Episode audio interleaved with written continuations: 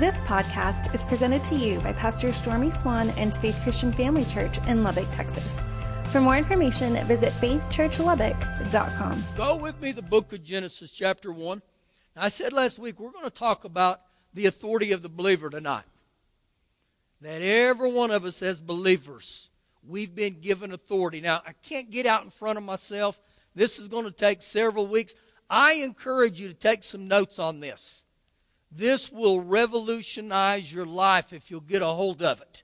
You know, there was a man who was really upset with, with a business that he had, he had done some business with, and so he went back and he said, I need to talk to someone who has a little authority around here. And this man looked at him and said, Well, I guess you can talk to me. I guess I have about as little authority as anybody else does around here. Now, a lot of times in our lives as believers, that's the way we look at our lives. I have little authority or no authority. But that's not true, okay? We have the authority that Jesus died for us to have. Now, begin with me in Genesis chapter 1. We're going to read verses 26, 27, 28. Then we'll come back and dissect it a little. Verse 26 Then God said, Let us make man in our image, according to our likeness. Let them have dominion or complete authority over the fish of the sea, over the birds of the air, and over the cattle, over all the earth, and over every creeping thing that creeps on the earth. That tells you right there, we got authority over the creeps, okay? Don't care who the creeps are, you got authority over them. So God created man in his own image. In the image of God, he created male and female, he created them. Then God blessed them, and God said to them, Be fruitful and multiply, fill the earth and subdue it, the earth have dominion over the fish of the sea, over the birds of the air, and over every living thing that moves on the earth. Now, when we read this, it's very clear that God's original intention was for man to rule right here on earth. You see the authority, you see the fingerprint that God put on mankind. Now, to understand this a little bit more, go back to verse 26. And it says, Then God said, Let us make man in our own image. That, that was one of the most astounding statements that's in the entire Bible, I believe. And what he, when he said that there, let us make man in, in our own image, a lot of translations will say in our likeness, an exact duplication in kind. Now that doesn't mean I'm God, but what it does mean that God has given me his life, his ability, and his nature. They reside on the inside of me. Now back to verse 26. If you'll look there, he says that he's given us dominion, complete authority. And down a little farther, it says, over all the earth. Not a little bit, but over all the earth. Verse 27. So God created man in his own image. In the image of God, he created him. Male and female, he created them. And so when you look at this, once again, we're created in the image of God. I didn't evolve from a monkey, okay? My father wasn't a monkey swinging from the trees. People that want to believe that, they can go ahead and believe that. I choose to believe the Word of God. And it says here that God created us as male and female or men and women. Every one of us in this room were either a male or a female. That was God's design. Now, if you look through the book of Genesis, many times here it will refer to Genesis as, as the, the law of Genesis.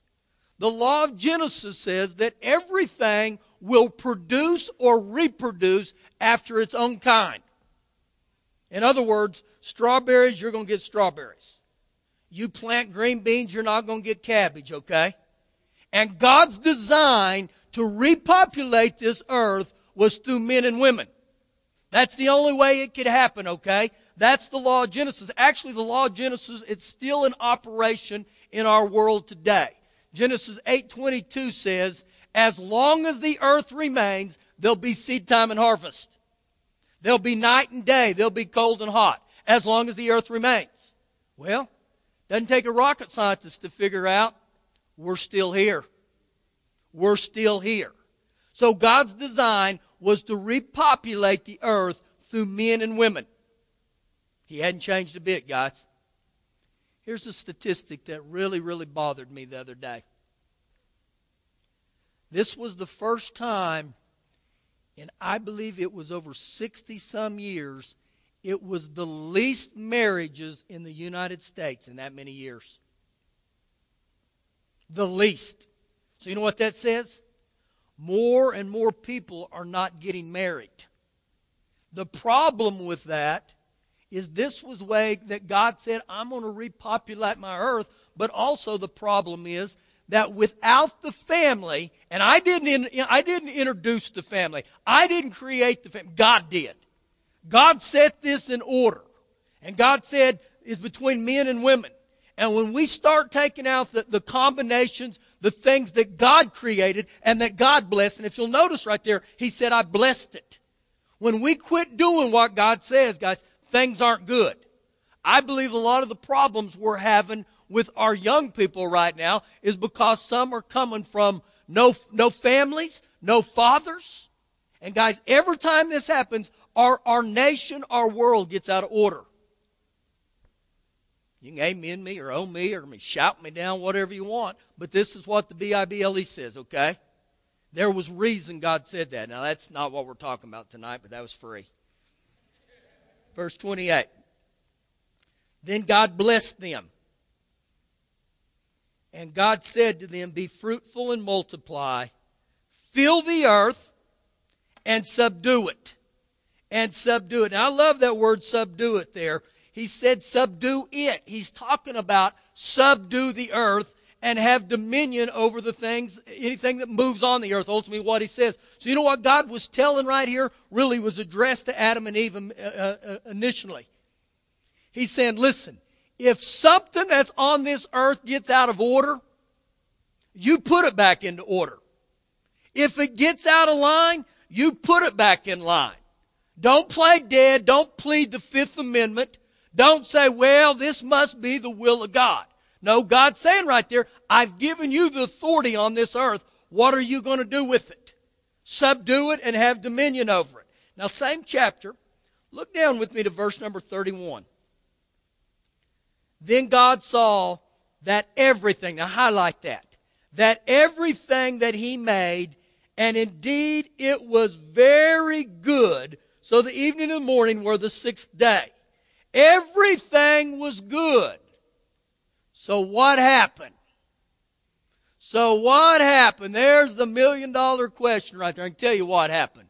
A man named Adam chose to sin and this was called the fall of mankind, and sin brought forth death. 1 Corinthians 15 21 says, Death came by man. Death did not originate here, guys, by Father God. God's design was we'd live forever. But when Adam fell here, this is what happened. Romans 6:23 says this, the wages of sin is death. So this is what occurred when Adam did what he did.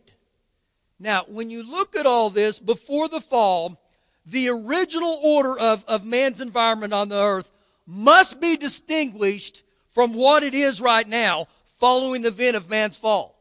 It's got to be looked at totally different. What you're seeing now was not God's original plan. Our present world does not reflect God's kingdom order, okay?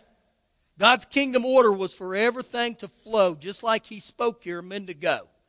And whatever you do, don't attribute things that are going on in our world right now as acts of God or the will of God. These are reflected because of the fall of man. This is what happened. So ultimately, what happened here, guys? There was a curse that was placed on mankind. Go with me to the other end of the Bible, 1 John chapter 3. 1 John chapter 3.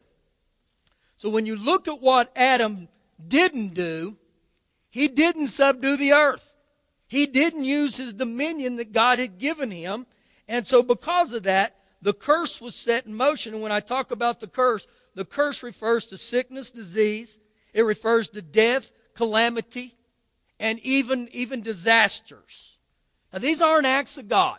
Anytime you're seeing killing, stealing, destroying, sickness, and disease, you can always be guaranteed that it's because of the devil. It's amazing how much stuff God gets blamed for. God's not the inventor of evil. Never has been and never will be. But it's amazing to me how many times I hear people saying, well, God, He killed that little boy. That's not the character of the God I know. God doesn't go around killing people. And God does not sit on His throne with a big old Texas sized fly swatter just waiting for you to make a mistake. I'm going to. That's not God. The God I know is a God of love, and He's a just God, and He's a holy God. 1 John 3. Look with me starting in verse number 4. 1 John 3, verse 4.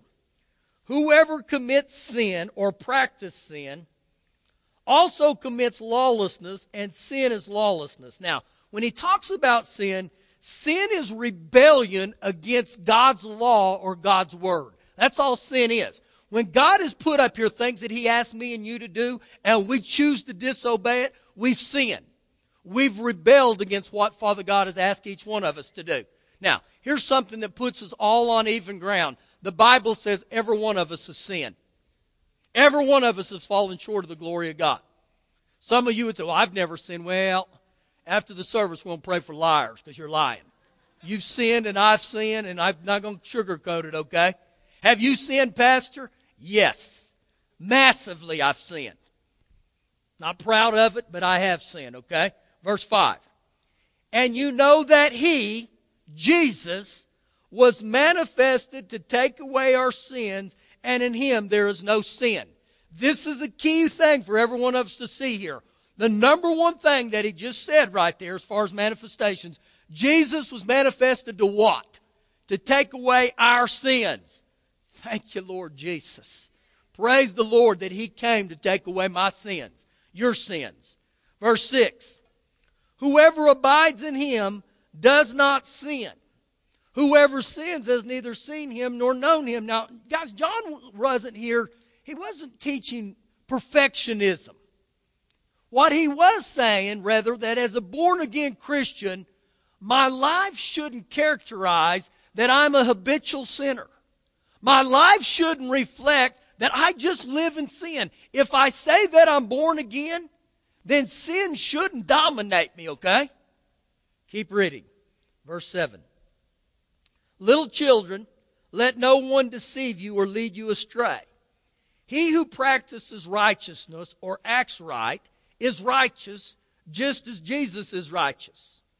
He who sins is of the devil, for the devil has sinned from the beginning.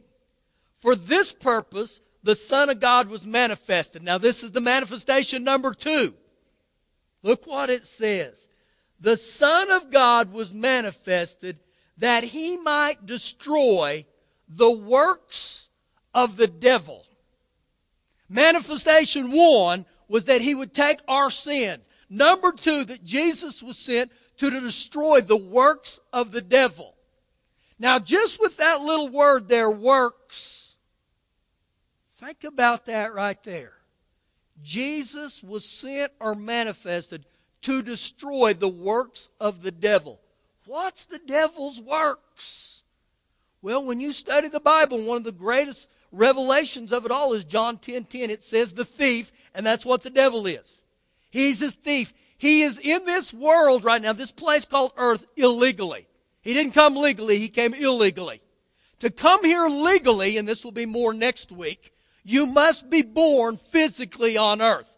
The devil wasn't born here physically on earth, but he is here. And so John 10, 10 says, the thief comes but to kill, steal, and destroy. In other words, he wants to rip you off every way he can. Ultimately, he wants to kill you and see you destroyed. You know why? Every time he looks at me and you, he hates our guts because God created us. Don't think the devil's your friend, okay?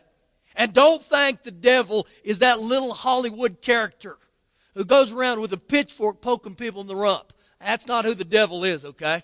I'll tell you that right now. The devil's ultimate goal is to see people dead, killed, destroyed, wiped out. But for this reason, Jesus was manifested.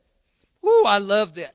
The Amplified says it was for him to undo the works of the devil. Who was Jesus to destroy the works or undo the works of the devil for? Not him. It wasn't for Jesus' sake. It was for us. For me and you. That's why he came. Father God said, Man, I've got to send a, a, a, man back to the earth to take care of the things that are out of order. So he sent Jesus. Verse 9. Whoever has been born of God does not sin, a constant indulgence in sin.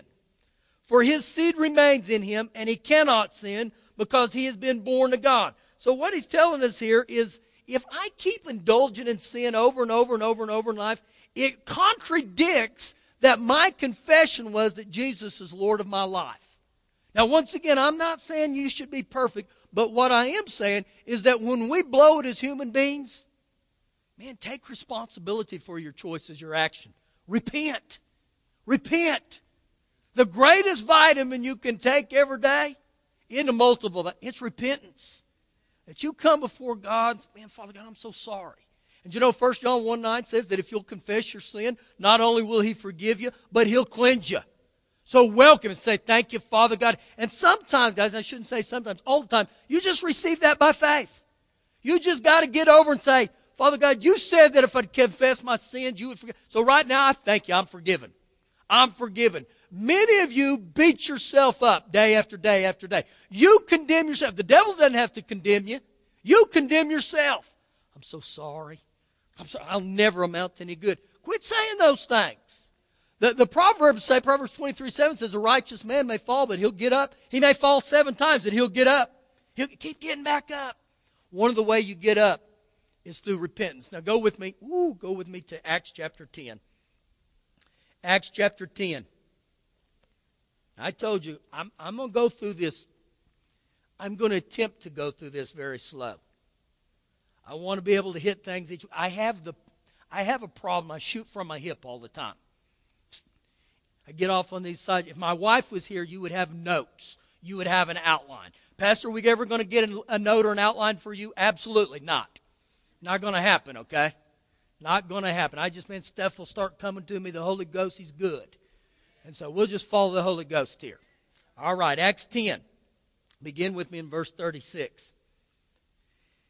It said, The word which God sent to the children of Israel, preaching peace to Jesus Christ, He is Lord of all. The message says it this way everything is being put together again because of Jesus. Now, if you'll note the last part of verse 36, it said that he is Lord of all.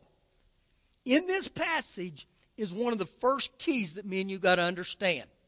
Remember what Jesus said to Nicodemus? He said, Nicodemus, you must be born again. Nicodemus said, How can a man enter his mother's womb again? And Jesus said, No, no, no, no, no, that's not the issue. Here's the issue. What is born of the flesh is flesh. That means when you were born here, you were born into this physical place called earth legally. Every one of us are here legally. That's why you don't see angels preaching. Angels aren't here legally. They weren't born in the earth. Now they, they act in this atmosphere in the spirit realm. So one of the keys for each one of us is to be born again. How do I get born again? Romans 10, 9 and 10. If you'll believe in your heart and confess with your mouth that Jesus is Lord. So that's how I get born again. This is the first key. We've got to be born again, okay? Give your heart to Jesus and then live for Him. Verse 37. That the word you know, now this is an important feature for every one of us right here. The word you know. I'm only as dangerous or as free or as strong as, as I know the word. Okay? I got to get the Word of God in me on a daily basis. I like to say it this way feed your faith and it'll starve your doubts. The great evangelist, Smith Wigglesworth, said this years ago. We feed our, our natural man three hot meals a day, and we feed our spirit man one cold snack a week, and we wonder why we're starving to death spiritually. We got to get in the Word, okay? We got to get in the Word. That's a key. And you're going to hear more of that here in a minute if I get there. So it goes on and says, that the word you know, which was proclaimed throughout all Judea and begin from Galilee after the baptism which John preached. Number one, you got to be born again. Number two, what did John preach? water baptism. It's important that we get water baptized. Okay? And if you get water baptized here, and I'm not, I'm not putting down any other religion, denomination, we're not going to sprinkle you. We're not going to give you a little. The, the, the definition of the word baptized means to emerge. We're going to dunk you. And some of you are going to hold you under a little longer. Okay? Just to really wrench you. I'm kidding. We won't do that. Verse 38. How God anointed Jesus of Nazareth with the Holy Spirit. How God anointed Jesus. Now, catch that right there. Who anointed Jesus with the Holy Spirit? God did. God anointed Jesus with the Holy Spirit. And when He anointed Jesus with the Holy Spirit, look what came with it. And with power, ability, and strength. And look what it says. Who went about, or who went about doing good and healing all who were oppressed by the devil, for God was with him. Now, just in that phrase right there, it says he went about healing all those that were oppressed of the devil. If, if Jesus healed those that were oppressed of the devil, where do you think sickness and disease originated from? The devil. Anytime we get oppressed in life, understand it's the devil.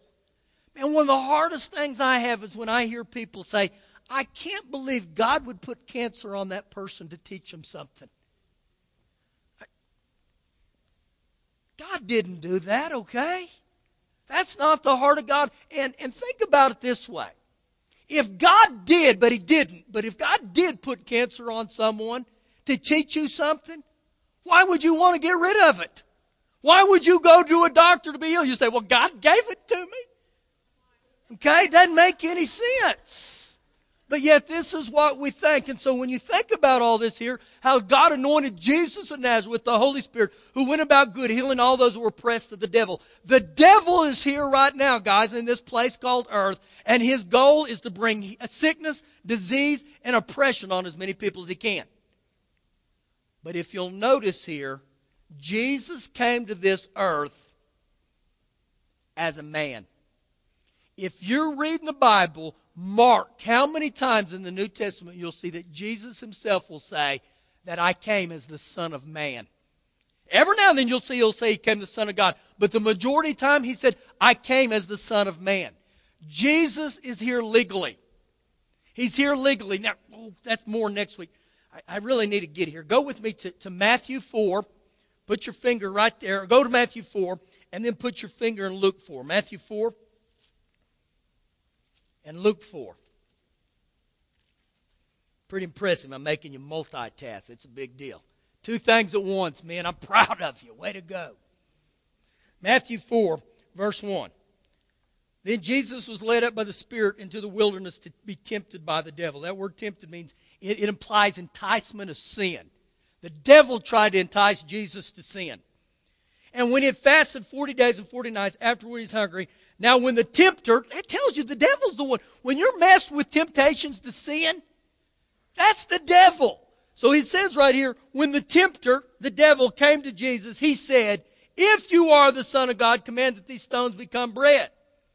Now look at Jesus' response to that. But he answered and said, It is written, man shall not live by bread alone, but by every word that proceeds from the mouth of God. You know what Jesus fights the devil back with? With the word of God. What Jesus just spoke to him was Deuteronomy 8 3. Jesus just looked at him and said, Duh, this is what uh, Deuteronomy 8 3 says.